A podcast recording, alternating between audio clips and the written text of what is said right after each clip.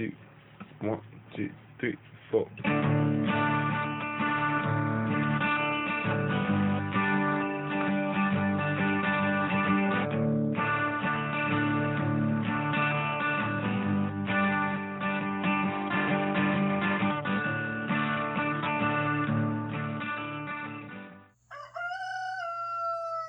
Hey y'all, it's Seba, the Southern Fried Witch, and it is the night after our Ostara gathering, and so now you get hungover, Seba.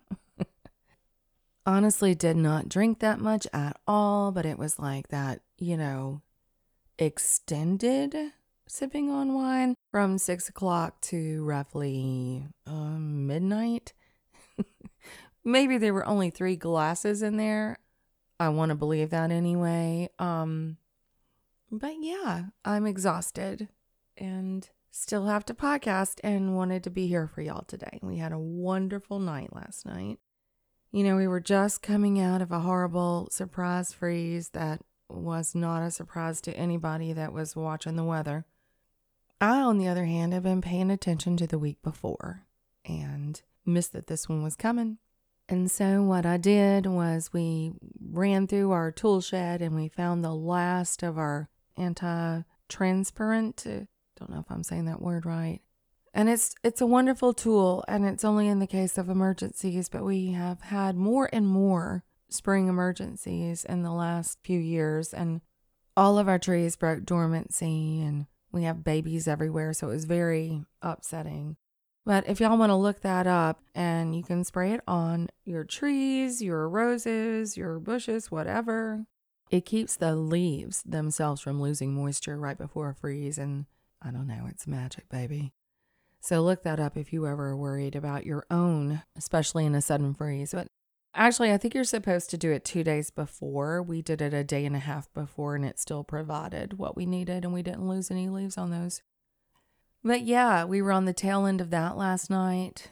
I warned everybody to go ahead and dress up warm. and they did. That was very good. And we still had our dinner, our Ostara dinner outside under the beautiful stars out here. And uh, ended it with a huge bonfire. So that was lovely. And as usual, we had too much fun. And now I need an IV and a week in a bed, but it was worth it. And now looking ahead, I don't see any impending freezes, at least as far as uh, the weather forecast is allowing us to look. We don't see anything. So spring is indeed here in Alabama. And my darling Willow gifted me three sweet little tiny olive trees that are okay for our zone. I've always wanted to have a little grove of olive trees, so that's happening and I gifted everyone that came elderberry. Throw the magic upon them, witch. Bring elderberry to your yard, and you really don't have a choice anymore. But if y'all can handle the sound of my exhausted voice and perhaps a little bit of the sniffles, since I stayed up around a fire all night and I'm actually allergic to that, not that it matters, I'm not going to listen, I'm going to do it anyway. Y'all know me by now. So I'm suffering. But if y'all can handle that, I have a cool idea for a podcast today. And it was actually suggested by one of the Bat Children uh, from our Patreon. We do have a Facebook group that is only for Patreon members of a certain level. We have a wonderful time over there. It's become a family. It's a very safe and happy space with no drama, which is critical to me. Ugh on that. Don't want anything to do with drama. And she suggested this. I um, often will turn to the SFW family and be like, okay, I don't know what the hell to do. they put up with me. I don't know why they put up with me, but they do. And this was one. Y'all ready? So, this is things I wish I'd known starting out as a witch. Mm-hmm. Now, it's a little harder for me since I've been practicing the craft since, you know, well, let's not discuss it. However, y'all feel free to write in because I really do want to do some more listener stories. And I also want to apologize if I don't get around to your listener story. It could be one of three reasons, honey bunny. The first one, I felt it was private and I wanted to keep that letter to myself. I can be like that sometimes. The second reason is maybe it's not appropriate to an idea I have for what's the upcoming content. You know, I can have an idea and the themes are already set. I'm crazy busy and I'll read it, I'll love on it, and then I'll move on.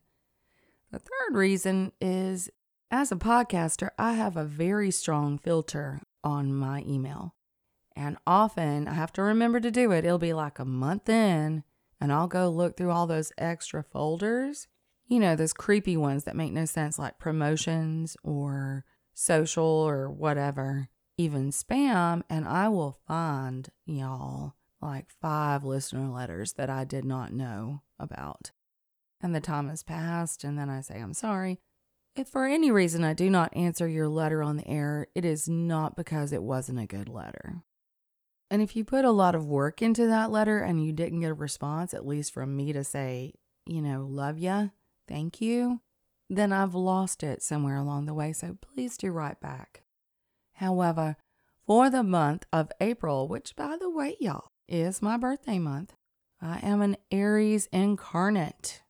Up, down, sideways, my baby toenail is Aries. I wish I wasn't so, I don't know, dead center but at the same time, I've learned to accept who I am. And so for my birthday month, I wish that you would send me letters that would, well, first of all, be able to be read on the air, at least impartial. And second of all, focus on what you wish you'd known starting out as a witch. Okay? So throw those at me, especially y'all old timers. Come on, let's get this in. If I don't get any letters, y'all, You'll never hear about it again. so sometimes the letters just don't come. All right, y'all ready? Number one. And I didn't do 10 things.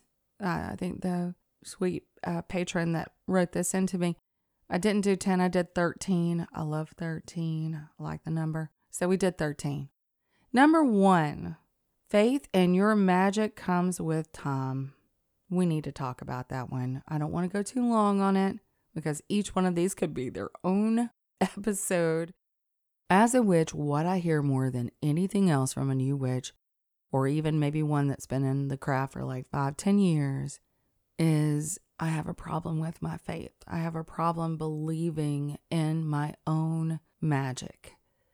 And most of the time, these folks don't have any issue believing in other people's. So, Avi, this is a confidence issue of some sort, you're going to have to have a lot of confirmation, baby. You're going to have to get a lot of things done, have a lot of experience. It doesn't mean it's not working, but you are going to need that before you believe that it is, right? And uh, what I'm going to say next is actually going to lead into another point that I wish I'd known. And that is, you know, go ahead and over journal every damn thing over record and journal, note every damn thing about this experience. You have no idea how useful it will be later. It may feel like it's um, mundane or just not important at all. And later on, you'll see a pattern. So, what we're looking for is patterns in our magic anyway. That's kind of important as a witch to be able to tell what moon you work in really well, um, what time of day, what time of the season, the things that actually built you as a witch, or possibly interfered with your craft that you need to be paying attention to. So, journaling, recording, watching for these patterns, they will help you with confirmation and help build that faith. And while I know that blind faith is um, eh, really none of our cup of tea, right? For a thinking witch, or even one like me, an academic one, we're not really great with that blind faith bullshit. we're just not. So when you do something, say you do a spell that had a certain deadline, a moon that you were expecting to complete for that, and this sounds a little hokey, but do do try it anyway. Build in a confirmation bump somewhere along that way. And don't make it too big, honey. You don't want to be Harry Potter. Damn it, that's not even real. But something something confirmational, something that will actually let you know this is the thing you asked for. There was a spell I did a long time ago, and I cannot get into it too deep at all. And it's one that I worked with with the Morrigan, so it's also, you know, double secret. But I did ask for a confirmation. Nothing that would be too much, nothing that would be, well, you don't want to ask anything you're working with to do a lot of work for you on top of that. Does that make any sense? Something easy, like on your way out the door, kick me a little dust, you know, because you do want to be able to, I guess, build the faith in yourself. And so it could be very small. I'm not going to tell you what mine was because I've made an agreement when I cast that spell that I would never share the exact terms of it. But it could be that the color red would be primary in that day. And not just, you know, you see red cars on the road, but somehow make itself revealed to you in this color red. Easy, right? And I thought, well, that'll be, you know, way too evident. I'm already skeptical of my own work. I'm very skeptical. We need to be skeptical to a certain extent because we don't want to believe in things that aren't real. You know, over here building up our ego. But, you know, just that day, someone in my coven who had no idea about my spell or what I was doing gave me a red scarf. And later that night, my partner brought me a red flower. Okay, now we're getting a little bit better at it, right? I get these responses that I build into a spell, and then I decide, was that enough? You know, because then that's like walking on water. Then you have to like let yourself believe if it's at all possible. Um, I've done so many things. A certain song needs to play on the radio on that day. You know, a certain bird will make itself known to me out of nowhere. There's all kinds of ways to build in a little bit of confirmation. I think the most important thing that I've learned, and you know, do you, witch do you, but is to not ask the trees, my ancestors, my great mother, I'm a goddess worshiper, to, to do extra work, not to go too far. Again, just a little dust kicked up on the way out the door as the spell lands. And you know, it's funny. The one time I really needed it, I asked for something very small. I thought it was very small. Uh, looking back at my wording, it could have been anything from very tiny to very big, but it was very specific. And um, that was the work I did with the Morrigan. And you would have thought that I asked for a billboard the way that came through. and um, most of the work I do with the Morrigan is like that. I'm like, you know, just maybe a crumb, and I get 15 loaves of bread. So proud of herself, and I don't blame her. Wow, that's a lot of power. Fantastic. So these things go into my journal, and these journals are not for other people, which actually brings me to another one, another thing on this list. Well, let me go ahead and tamp down number two, which is keep a damn journal, y'all. Good job. So, number three, some things do indeed need to be secret. Mm-hmm. And there's all kinds of reasons for this, witches. I know. We want to share, we want to talk about it. And most of the time we can. You get a feeling in your chest when you can. You also get a feeling when you can't. Certain energies just do not want you bragging about what they did for you. They don't. It was between the two of you. And uh, I've even seen spells reverse from that kind of activity. I don't have a scientific good reason for that, except maybe the principle of microscopic reversibility. Y'all should look that one up. It's kind of sexy. So that could make sense. I mean, you're out there sharing it and you don't want that spell reversed. And it's hard, which is also a wonderful exercise anyway, because you need to work on that ego. But yeah, what I do with the trees, what I do with my goddess that I keep very close to my chest, what I've done and how it's worked, and some of the nuances and movements of those spells are just not for public consumption. And I feel like I take the power away with it when I do it. So do remember that. Do remember that it's okay to have secrets. It is, after all, the craft.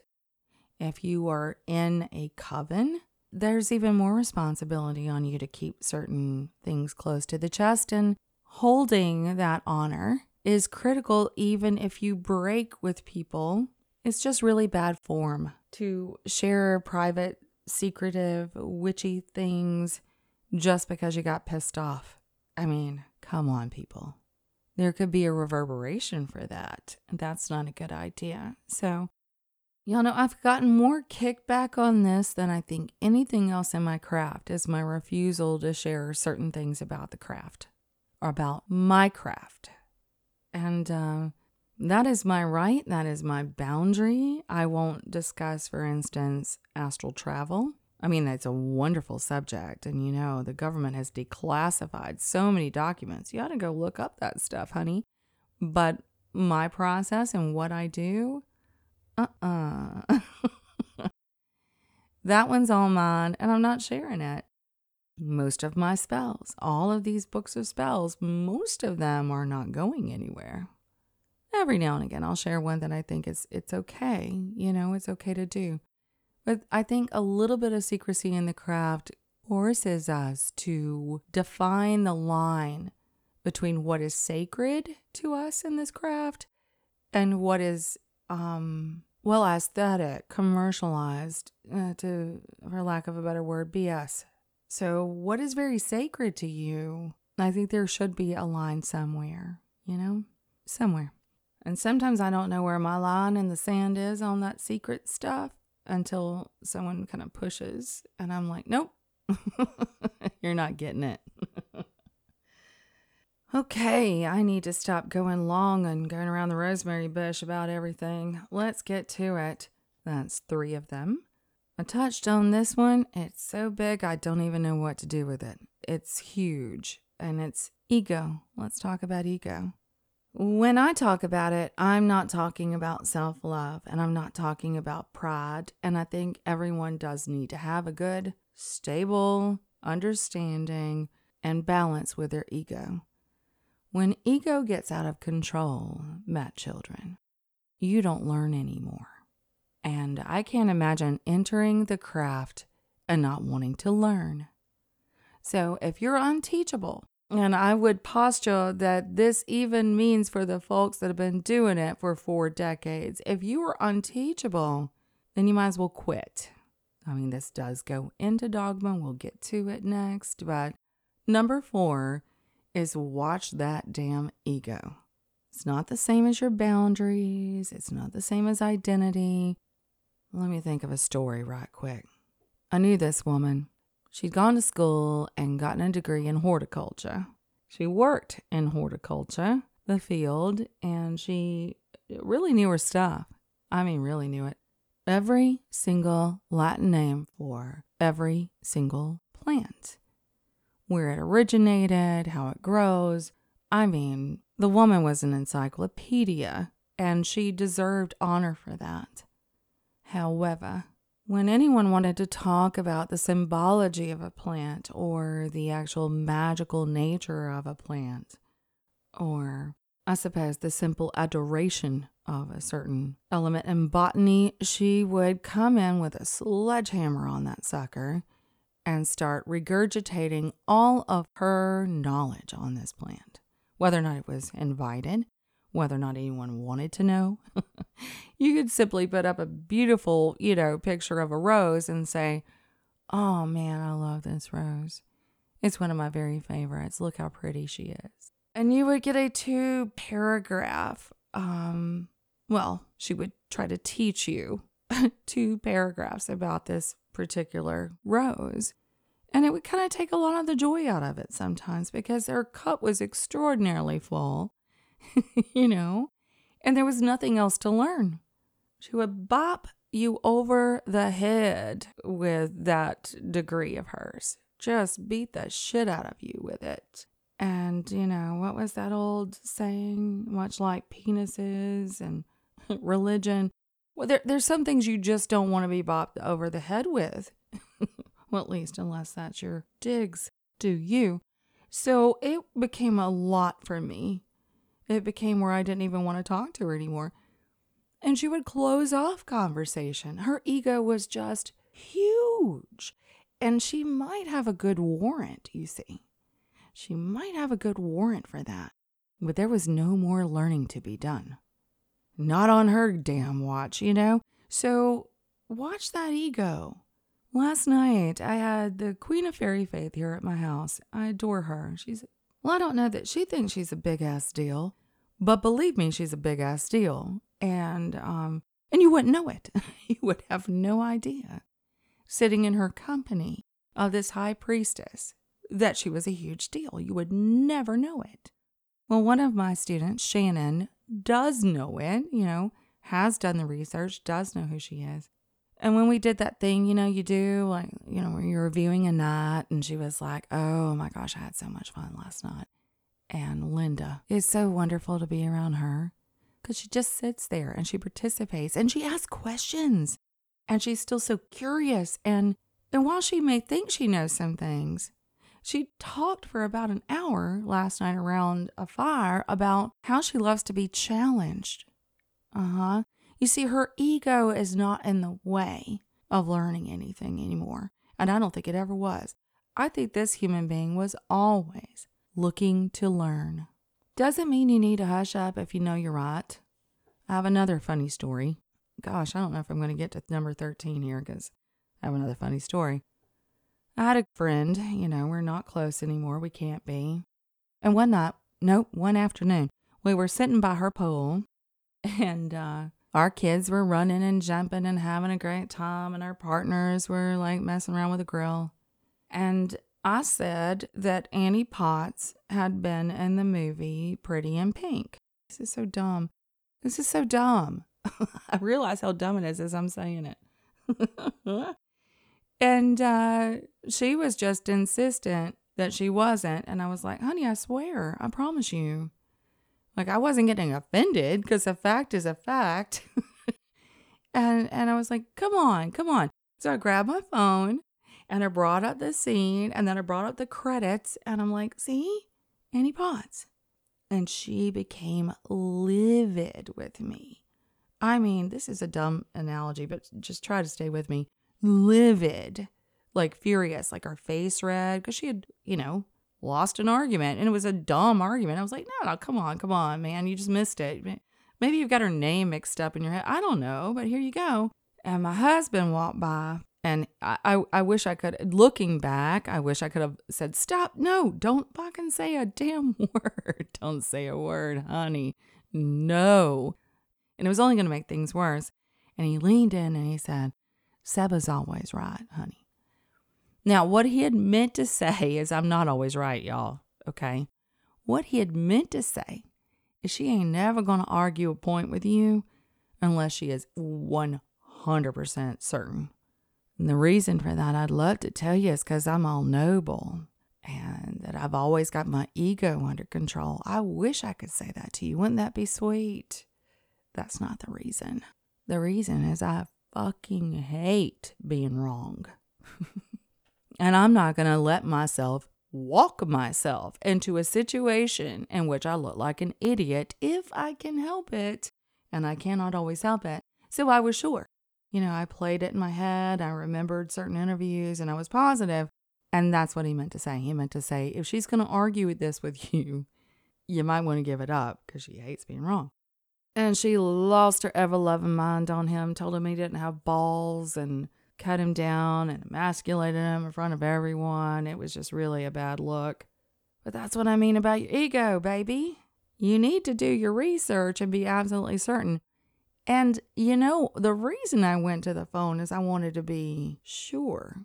You know, we can still learn shit. And some of the things that I learn, some of those things are from new witches.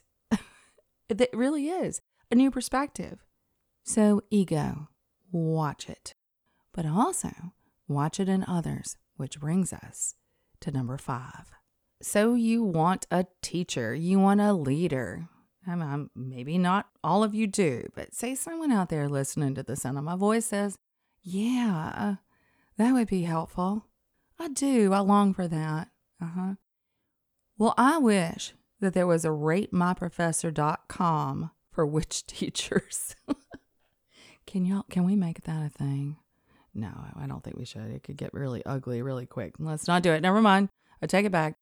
But there should be some kind of system and there's not. So in the professorial world, which I have worked in since the year 2000 in one capacity or the other, you can have your ass taken to town on a rate my professor. And a lot of times, and you can sift through the bullshit, you know? A lot of times it's, oh, they make me work too hard.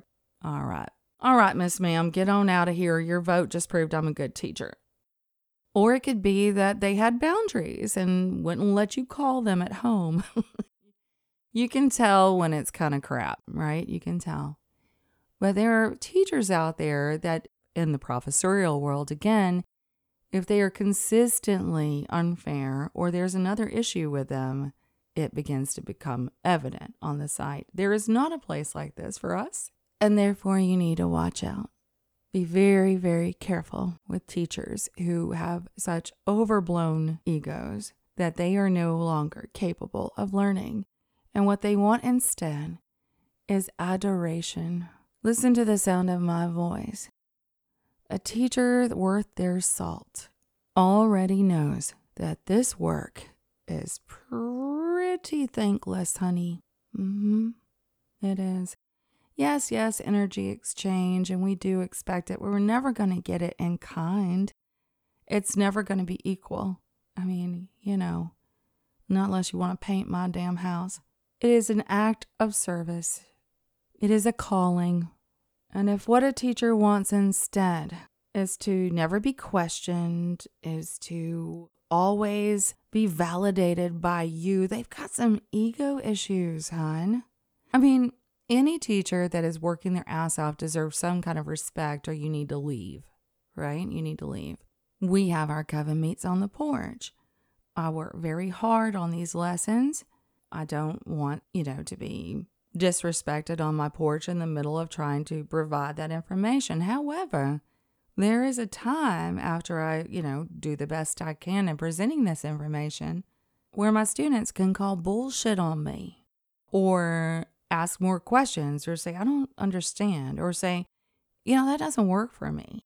And then we have an open conversation about it because you see, I don't need my ego fed.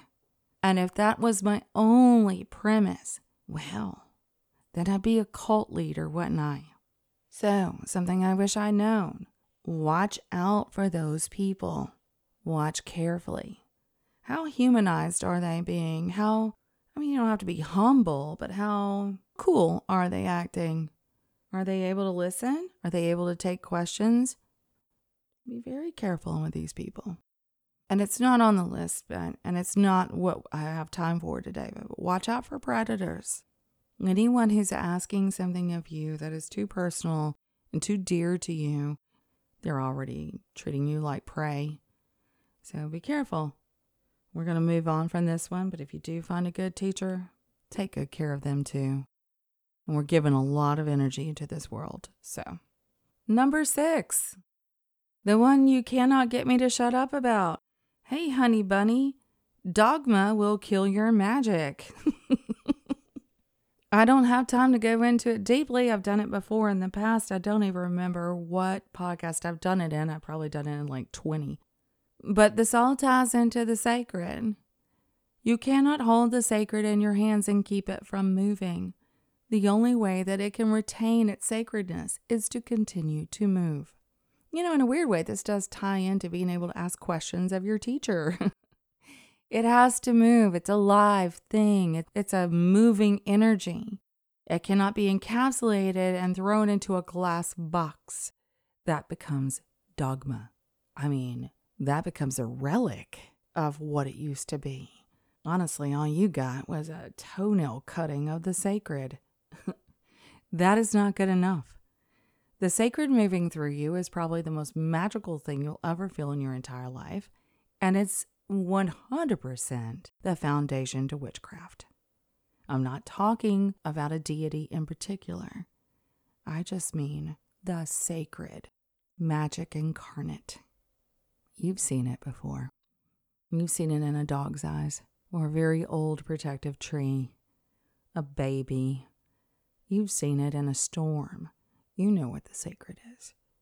It cannot be captured, it has to be experienced.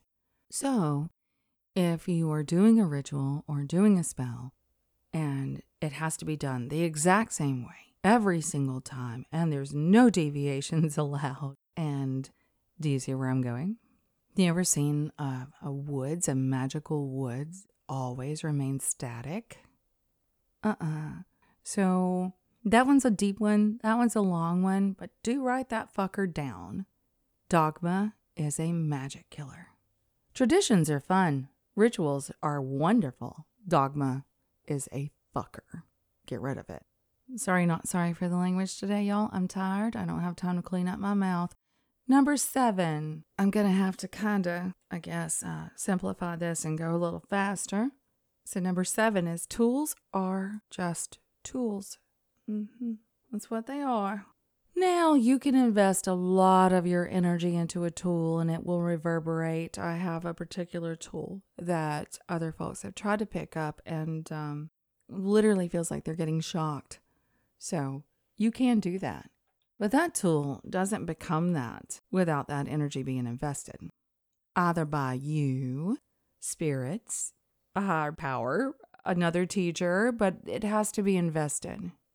And why does this matter? Well, bat children, say you are, I'm in the current state of doing this bushcrafting. You're in the woods, you have no tools.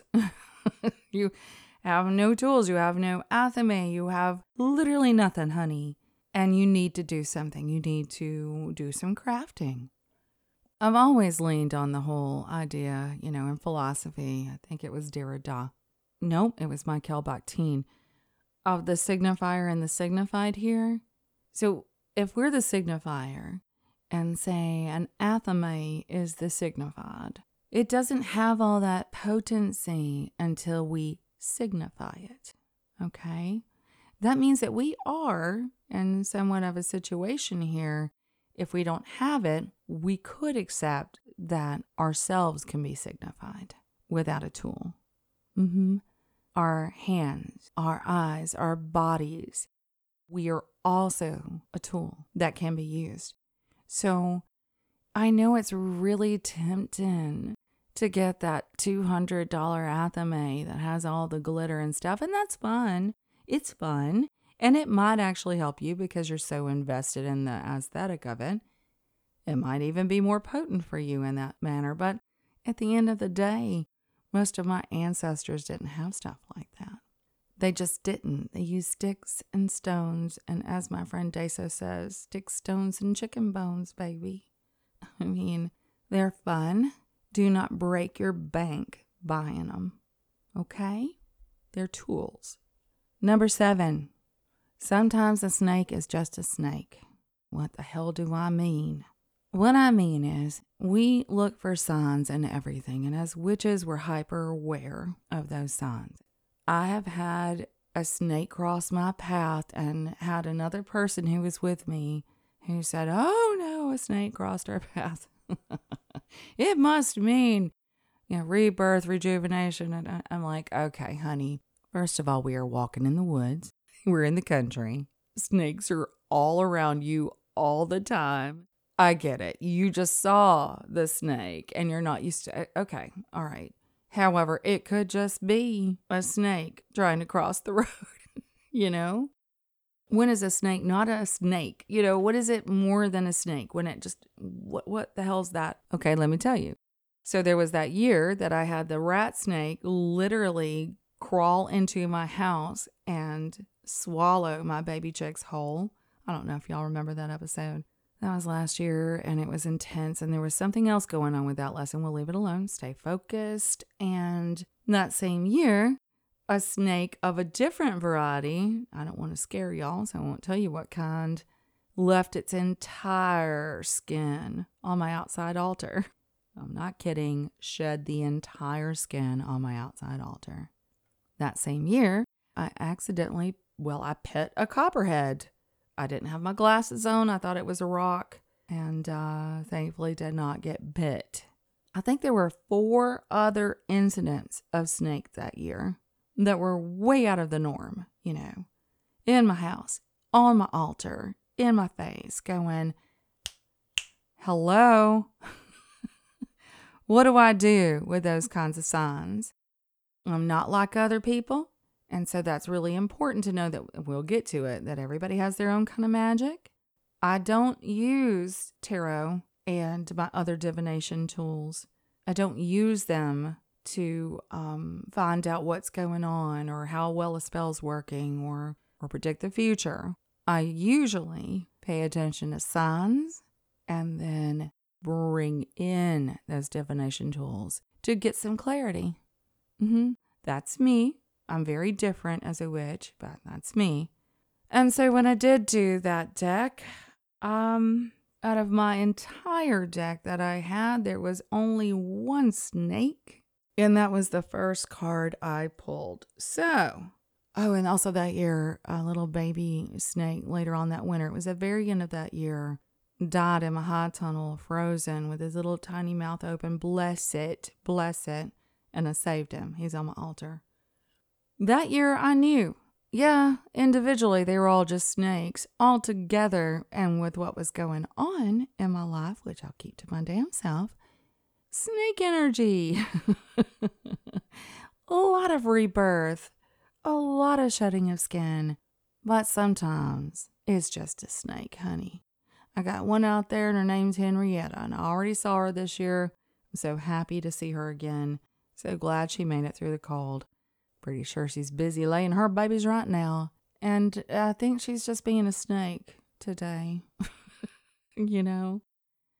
I've seen hawks. I've seen so many hawks. Oh, I saw another hawk. Oh, hawk. And then one day I was trying to explain to somebody who was being very disrespectful. We're sitting like six feet away from my altar that I had a particular animal familiar that would come to me and times that I was being challenged or threatened, and it was uh, the red tailed hawk. And his response to that was very much, You're lying, you know, cut it out, bullshit. I called bullshit on you. And I said, No, seriously. And he was like, No, really, cut it out. And uh, and he was a pagan, so this was kind of fun. Um, anyway, his partner, his wife, was sitting there too. And I finally got disgusted with it and just threw my hands up in the air and went, dude. And he was very disrespectful all the time to me. And I noticed kind of with women in general that he felt had any kind of, well, he thought power, you know, of some sort. we all have power, dude. Stop being so scared. Um, and the, I think that he scoffed one more time, threw my hands up in the air, and I heard a screech. I am not lying to y'all. Heard a screech, and a red tail hawk dove, brushed like the wind of his flight brushed over this man's hair and lifted it and landed on my altar and jerked its head around and looked right at him like, Do we have a problem? Four foot away. Man, aren't they magnificent that close up? When he flew off, his wife said, Okay, show off. I'm like, I didn't do it. So, my point is, is sometimes it's not a sign, and we don't need to get overly excited about it. But if we'll watch for the patterns, and again, journal everything, that can take away a lot of this. Uh, is it really, you know, is it live or is it Memorex? And there's only people of a certain age that are going to get that joke and kind of help us build our faith. And if you're paying attention, everything I've told you up to now is starting to build on each other. Mm-hmm. Okay, number eight. Okay, I think I've messed up in my count somewhere and I don't feel like redoing the entire podcast, but yeah, this is number nine. I'm so sorry, y'all. You put up with me though, right? Come on, put up with me. I'm old. All right. Number nine you will be better at some things than others. You hear these new witches and they're like, well, I've got to get really good at tarot and tea leaf reading and the pendulum, and I got to go get every rock out there and start that collection. and I need to learn how to astral travel and what the hell are chakras. And um you get the idea? Uh-huh. And I'm not saying don't try it. I am saying that witches are as diverse and deliciously yummy different as anything else on the planet. And our skill sets and our magic and our energies are different. They just are. Um, we all know that if I go in that kitchen and I'm in a certain mood, I'm whipping up something that's going to make your eyeballs go back in your head, okay? And in a good way. Um, but you know, other people can't necessarily do that. I'm really amazing at helping people get pregnant. That's an energy I have. I'm fairly good at tarot. I'm okay. It works for me. I do what I need to do for me. And if I have to do a reading for someone to help them out, I will. But I would never be a tarot reader online. That would never be what I would do. I wouldn't consider myself very skilled in that. It's not a gift I have. And that's okay. I don't think I'm less of a witch because of it. I know where I shine. So, on you, witch, I feel like, you know, don't beat yourself up if something doesn't come naturally to you. If you really want to do it, keep studying. You will get better at it, but accept that you will be really great at some stuff and maybe some things aren't for you. You see how dogma could really mess your mind up? if you were in a particular group where you had to do certain things and if you didn't do them and you weren't good at them, then you weren't as good of a witch as everybody else. That could really fuck your head up real quick. And it's senseless, y'all. It is 100% senseless to try to fit every witch in a mold. In my coven, when my students get to second degree work, Uh, they do their foundation, they do their auditorships, and they do their foundation, you know, their first degree. Even the older witches will do it, and it's no fair to pass.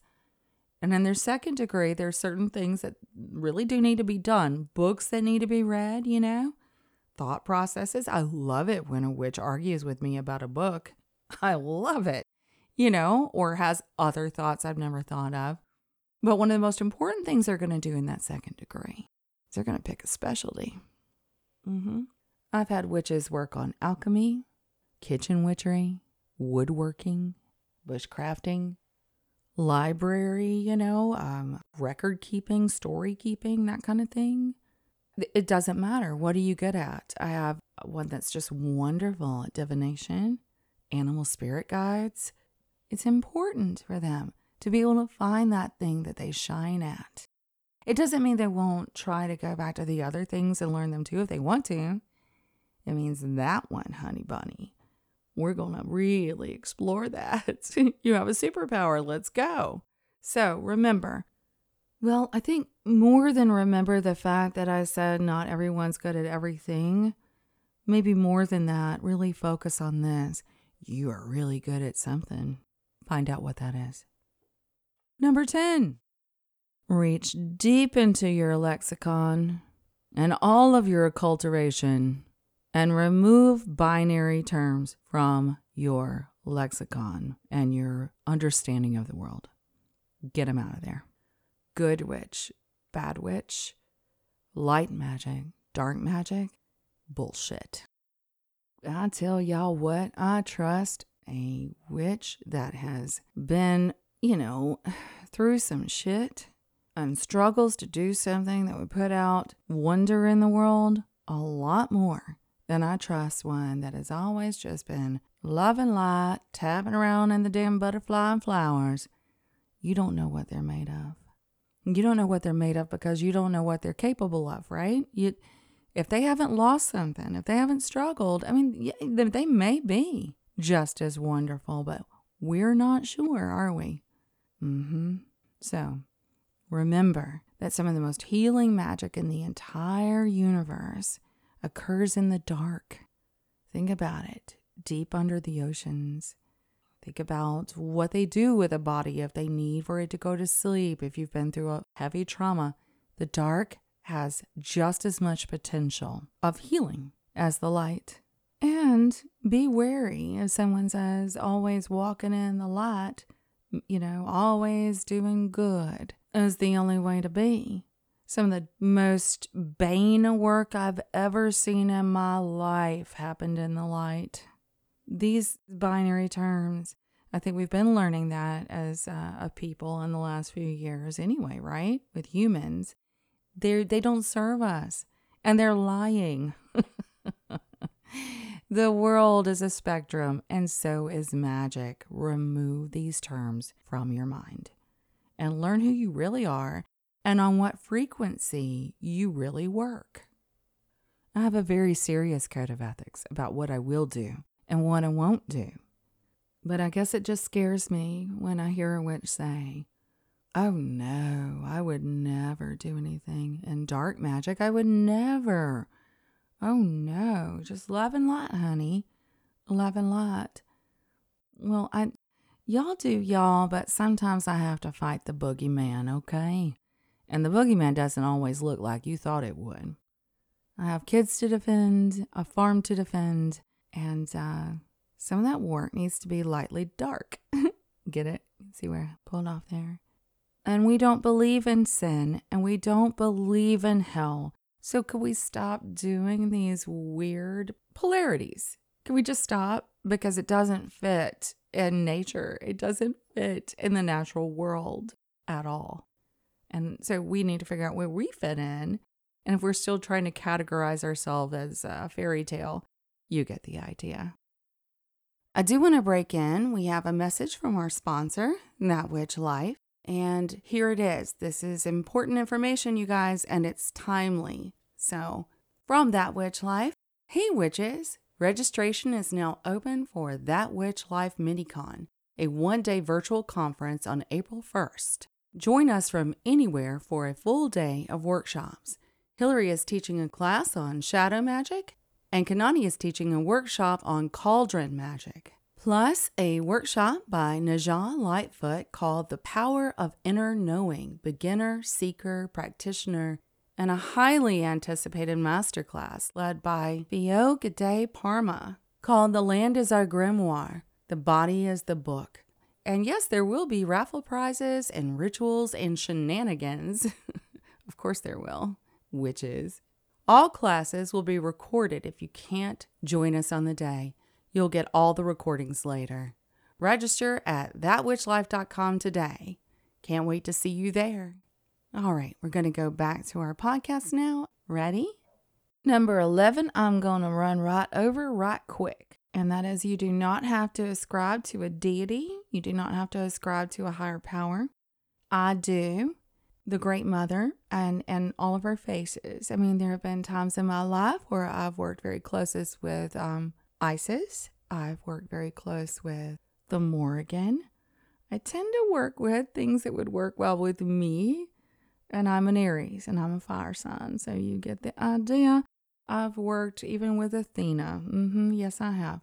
And there are a few others I'll keep to myself. But in my understanding, and don't, I mean, understand that this is just me, and we've got to let witches be who they're, but they're going to do it anyway. But let them be who they are.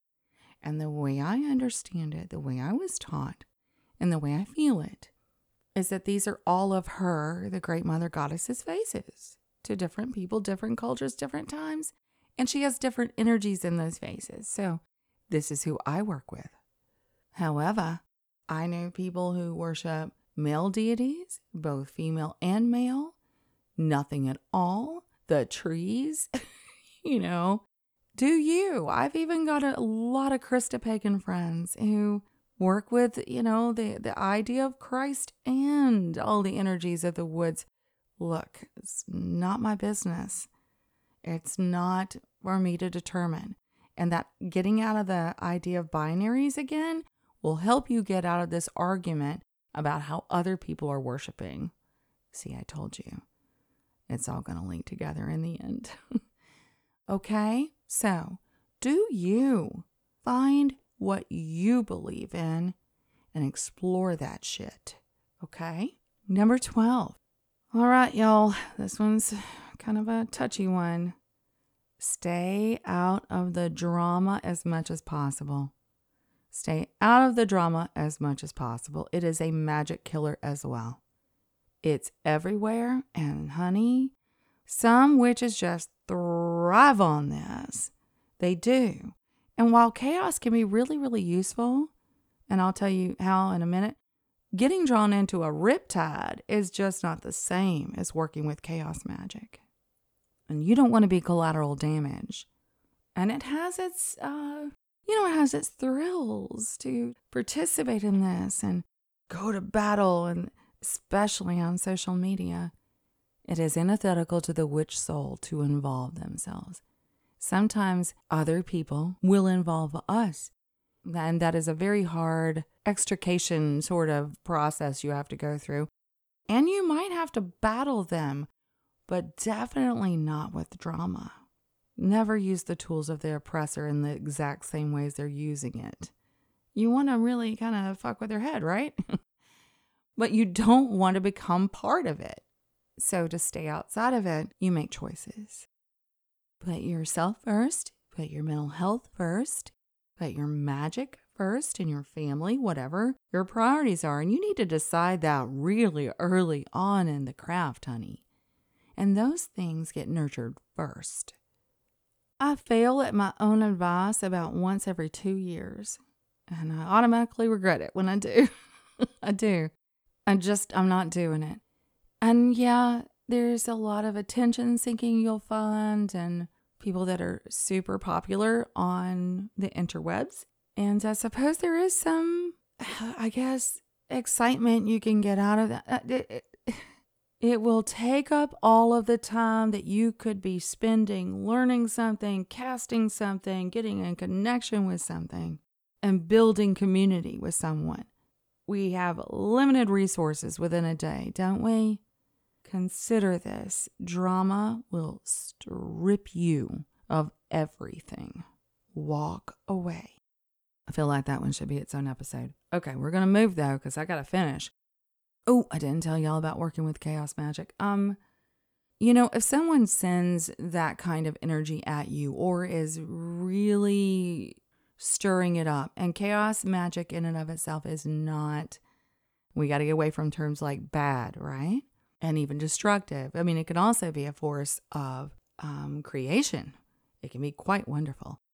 But if someone were to shoot you something like this into your life, one of the spells I've seen that some, um, well, witches that I wouldn't want to be friends with have done is to throw that kind of shit at your life so that you're way too busy putting out little small fires in your daily, you know, goings on to be able to notice that they're about to send something way bigger. Mm-hmm. It's to keep you busy. It is. I've actually seen this happen. I've actually known of someone doing this and not just as the recipient, and I have been that, but on the other side, this person sharing with me, uh, this is a methodology. I've been loath to talk about it in episodes because I'm very afraid that someone would use it for ass hattery that wasn't justified with someone. And I don't condone that. I don't think that's cool. But just like anything, that shit could be used to do some wonderful things. Just know that most drama, it's not not the same as chaos. And I don't like people talking about chaos like she's a bitch. So, and the very last thing, number 13, witches have mental health issues just like everyone else. When I was a little girl, my mama, who was one, was a mental health professional, did not want me going to mental health professionals. And she used to tell me why. She she didn't want me to go because they blame it all on the parents. I remember her saying that. And so I missed the opportunity to go to a lot of therapy when I was younger. That is not the case anymore. I go to therapy when I need to when I can afford to. Come on, let's get our medicine situation worked out better in this country, y'all. We don't need to think that we're above it just because we're magical human beings, just because we work in the craft. Our mental health can be just as affected as anyone else. So, new witches out there, you know, it could be as simple as if you get depressed and you think, well, I'm a witch, I should pull myself out of this. Bullshit. Honey, don't do that to yourself. You deserve all of the health care that anyone else does. And finally, I think what I would say for a new witch is don't forget that there should be fun here. It's a life, it is a daily life, it is a life practice. It shouldn't be a job that you're doing on top of the other jobs you have to already do. It should be something that you could incorporate into everything that you do within a day. So remember, it should also be fun sometimes. There should be laughter in it. It should be a support system, not drudgery. Witchcraft should never be that. All right, y'all. I suppose that's enough for today. I hope I didn't go too long on it, and I hope it was valuable to some new witch out there. And I wanted to give my shout outs for Patreon today. And those would be going out to Tracy, Heather, Spruce, Kimberly, Jen, and Mary. Y'all are keeping this podcast on the air and making it very likely that one of these days I can do longer content, as you are seeing of late. and that is what I eventually want to do. So thank you for that support and welcome to the Bat Children family. All right, y'all, I'm out of here. I have an asparagus patch I need to be working on today. And spring does indeed look upon us down here. Love y'all like chicken. Talk to y'all next week. Blessed be. Y'all have been listening to the Southern Fried Witch Podcast. Come back around next week for a little bit more magic from the Deep South.